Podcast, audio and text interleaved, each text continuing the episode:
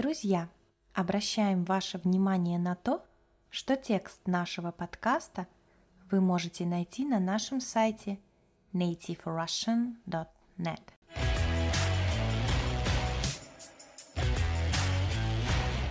Всем привет! С вами на связи снова Настя. Друзья, рада снова записывать для вас подкаст. Хочу сообщить вам, что у нас есть прекрасный курс по аудированию. Многие задания и упражнения из курса сделаны на основе наших подкастов и видео на YouTube. Аудирование – это прекрасная возможность улучшить свой русский язык, выучить много полезных и важных фраз, а также потренировать свой мозг на восприятие и понимание на слух русской живой речи. На курсе вы будете получать три раза в неделю упражнения и интересные задания по аудированию. Мы, конечно, будем их проверять, давать вам обратную связь и свои комментарии по выполненным заданиям. Если вы хотите записаться на наш курс по аудированию, обязательно переходите на наш сайт nativerussian.net и отправляйте нам заявку. Если у вас есть какие-то вопросы, обязательно напишите нам. Мы с радостью ответим на них.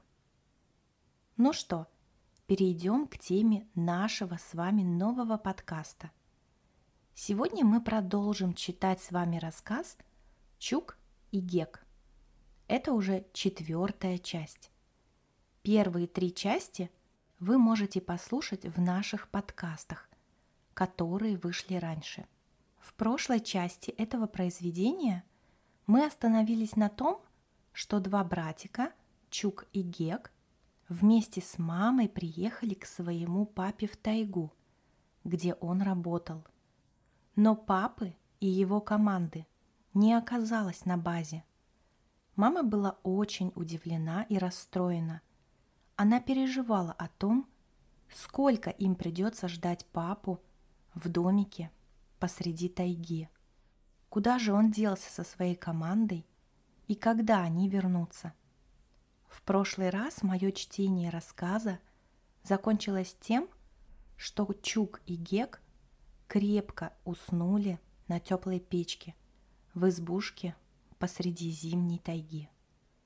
Ну что, давайте читать дальше. Они не слышали, как уехал ямщик и как мать, забравшись на печку, улеглась рядом с ними. Они проснулись уже тогда, когда в избе было совсем темно. Проснулись все разом, потому что на крыльце послышался топот. Потом что-то в сенях загрохотало, Должно быть, упала лопата. Распахнулась дверь, и с фонарем в руках в избу вошел сторож, а с ним большая, лохматая собака. Он скинул с плеча ружье, бросил на лавку убитого зайца и, поднимая фонарь к печке, спросил. «Это что же за гости сюда приехали?» «Я жена начальника геологической партии Серегина», — сказала мать, соскакивая с печки. «А это его дети. Если нужно, то вот документы». «Вон они, документы, сидят на печке», — буркнул сторож и посветил фонарем на встревоженные лица Чука и Гека. «Как и есть в отца копия, особенно вот этот толстый». И он ткнул на Чука пальцем. «Ребята, хочу обратить ваше внимание на то, что в рассказе есть много интересных слов, которые могут быть вам непонятны. Большое количество слов я объясняла, когда читала первые три части этого произведения. В этот раз я буду объяснять только новые слова, которые ранее еще мы с вами не разбирали. Итак, слово «загрохотало». Это значит, что что-то очень громко зашумело – возможно, упала. Дверь распахнулась, значит, дверь широко открылась. Буркнул, значит тихо произнес. Ну что, читаем дальше? Чук и Гек обиделись. Чук, потому что его назвали толстым, а Гек, потому что он всегда считал себя похожим на отца больше, чем Чук. «Вы зачем, скажите, приехали?» Глянув на мать, спросил сторож. «Вам же приезжать было не велено». «Как не велено? Кем это приезжать не велено?» «А так и не велено. Я сам на станцию возил от Сереги на телеграмму, а в телеграмме ясно написано «Задержись выезжать на две недели. Наша партия срочно выходит в тайгу. Раз Серегин пишет «задержись», значит и надо было держаться, а вы самовольничаете. Поясню несколько новых слов. Слово «велено» означает какой-то приказ, просьбу. Не велено, значит так делать не нужно. То есть отец не велел приезжать своей семье, попросил их не приезжать сейчас, задержаться, то есть остаться пока что дома. Задержись, то есть не торопись, останься где-то. Слово «самовольничаете» значит, что делаете что-то так, как хотите. Не прислушиваетесь к тому, что вам было сказано делать. Самовольничать – это делать что-то по-своему, как хочется именно тебе. Не следовать правилам или каким-то инструкциям. Читаю рассказ дальше. «Какую телеграмму?» – переспросила мать. «Мы никакой телеграммы не получали». И как бы ища поддержки, она растерянно глянула на Чука и Гека. Но под ее взглядом Чук и Гек, испуганно, тараща друг на друга глаза, поспешно попятились глубже в печку. «Дети!» Подозрительно глянув на сыновей, спросила мать. Вы без меня никакой телеграммы не получали?» На печке захрустели сухие щепки, веники, но ответа на вопрос не последовало. «Отвечайте!» — сказала тогда мать. «Вы, наверное, без меня получили телеграмму и мне ее не отдали?» Прошло еще несколько секунд. Потом с печки раздался ровный и дружный рев. Чук затянул басовито и однотонно, а Гек выводил потоньше и с переливами. Объясню дальше некоторые слова. Таращить глаза – это смотреть широко открытыми, удивленными глазами. Попятились – это значит пошли, поползли медленно назад. Рев – это громкий плач. Читаю дальше – «Вот где моя погибель!» — воскликнула мать. «Вот кто, конечно, сведет меня в могилу. Да перестаньте вы гудеть, расскажите толком, как было дело». Однако, услыхав, что мать собирается идти в могилу, Чук с Геком взвыли еще громче.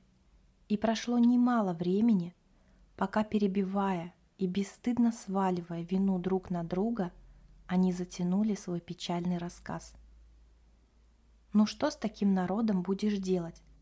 Поколотить их палкой, посадить в тюрьму, заковать в кандалы и отправить на каторгу? Нет, ничего этого мать не сделала. Она вздохнула, приказала сыновьям слезть с печки, вытереть носы и умыться, а сама стала спрашивать сторожа, как же ей теперь быть и что делать?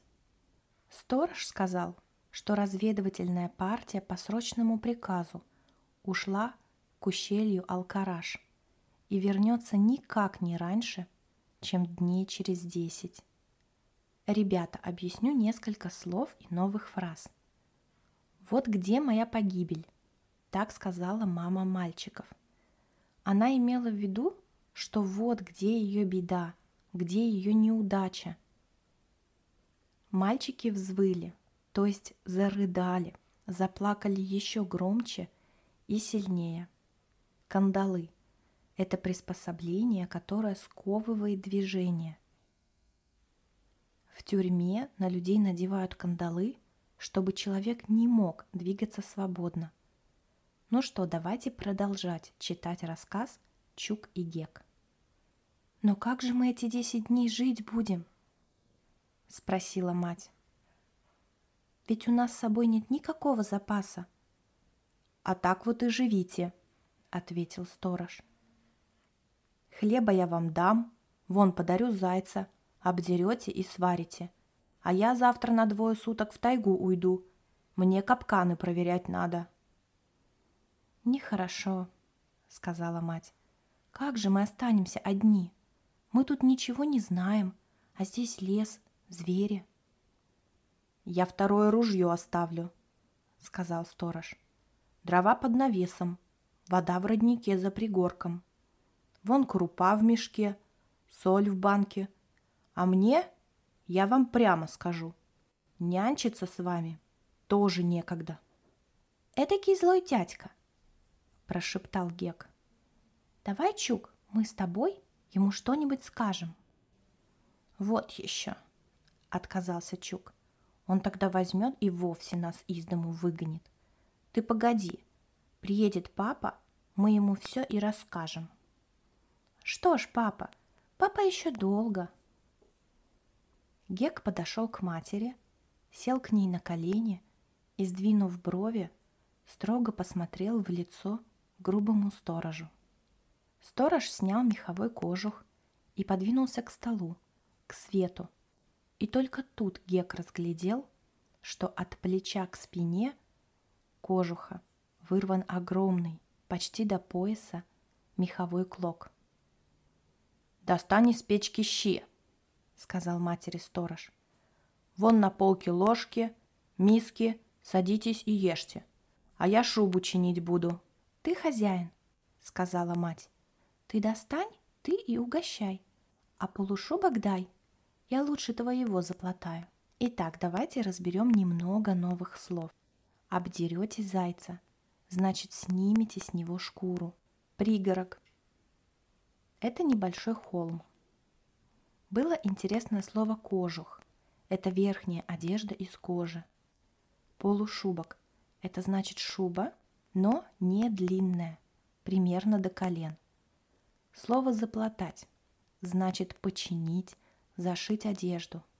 Читаю дальше рассказ Чук и Гек. Сторож поднял на нее глаза и встретил суровый взгляд Гека.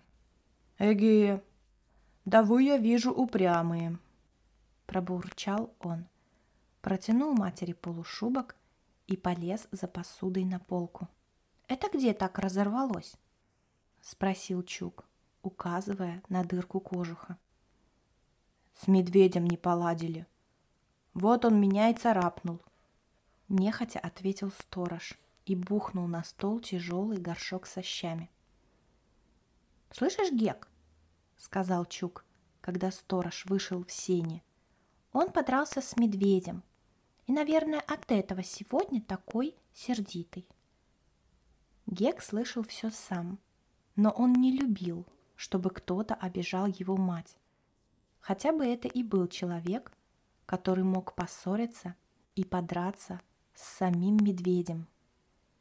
Утром, еще на заре, сторож захватил с собой мешок, ружье, собаку, стал на лыжи и ушел в лес.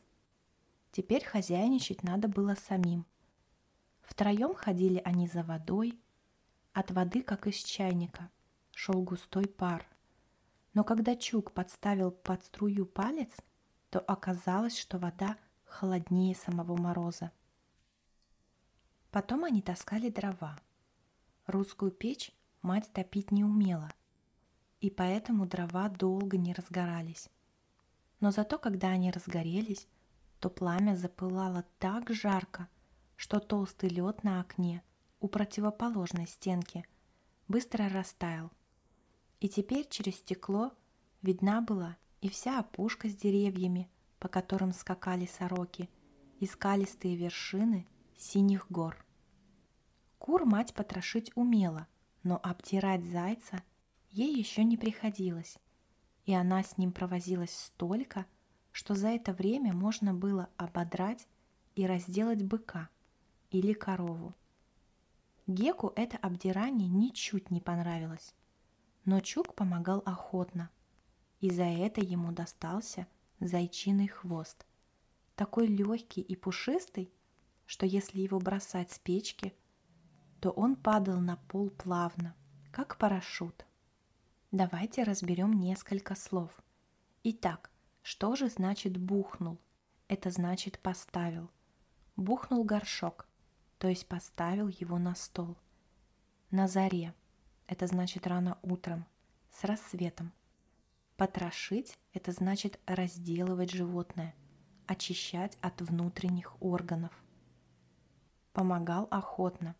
Это значит, что помогал с удовольствием. Продолжаю читать. После обеда они все втроем вышли гулять. Чук уговаривал мать, чтобы она взяла с собой ружье или хотя бы ружейные патроны. Но мать ружья не взяла. Наоборот, она нарочно повесила ружье на высокий крюк, потом встала на табуретку, засунула патроны на верхнюю полку и предупредила Чука, что если он попробует стянуть хоть один патрон с полки, то на хорошую жизнь пусть больше и не надеется. Чук покраснел и поспешно удалился, потому что один патрон уже лежал у него в кармане. Удивительная это была прогулка. Они шли гуськом к роднику по узенькой тропке. Над ними сияло холодное голубое небо. Как сказочные замки и башни поднимались к небу остроконечные утесы синих гор. В морозной тишине резко стрекотали любопытные сороки. Между густых кедровых ветвей бойко прыгали серые белки. Под деревьями на мягком белом снегу отпечатались причудливые следы незнакомых зверей и птиц – вот в тайге что-то застонало, загудело, треснуло. Должно быть, ломая сучья, обвалилась с вершины дерева гора обледенелого снега. Раньше, когда Гек жил в Москве, ему представлялось, что вся земля состоит из Москвы, то есть из улиц, домов, трамваев и автобусов. Теперь же ему казалось, что вся земля состоит из высокого дремучего леса. Да и вообще, если над Геком светило солнце, то он был уверен, что и над всей землей ни дождя, ни туч нету. И если ему было весело, то он думал, что и всем на свете людям хорошо и весело тоже. Ну что, разберем несколько слов? Нарочно. Очень интересное слово – оно означает специально. Мать специально повесила ружье высоко. Слово «стянуть» значит украсть, взять без разрешения. Идти гуськом значит идти друг за другом, один за другим. Причудливые – это значит интересные, необычные. Читаю рассказ дальше. Прошло два дня. Наступил третий – а сторож из леса не возвращался. И тревога нависла над маленьким, занесенным снегом домиком. Особенно страшно было по вечерам и ночам. Они крепко запирали сени, двери, и чтобы не привлечь зверей светом, наглухо занавешивали половиком окна, хотя надо было делать совсем наоборот, потому что зверь не человек, и он огня боится. Над печной трубой, как и полагается, гудел ветер, а когда в вьюга хлестала острыми снежными льдинками по стене и окнам, то всем казалось, что снаружи кто-то толкается и царапается. Они забрались спать на печку, и там мать долго рассказывала им разные истории и сказки – Наконец она задремала. «Чук!» – спросил Гек. «Почему волшебники бывают в разных историях и сказках? А что, если бы они были и на самом деле? И ведьмы и черти, чтобы были тоже? Спросил Чук. Да нет. С досадой отмахнулся Гек. Чертей не надо. Что с них толку? А мы бы попросили волшебника. Он слетал бы к папе и сказал бы ему, что мы уже давно приехали. А на чем бы он слетал, Гек? Ну, на чем? Замахал бы руками или там еще как. Он уж сам знает. Сейчас руками махать холодно, сказал Чук. У меня вон какие перчатки да варежки. И то, когда я тащил полено, у меня пальцы совсем замерзли. Нет, ты скажи, Чук, а все-таки хорошо бы?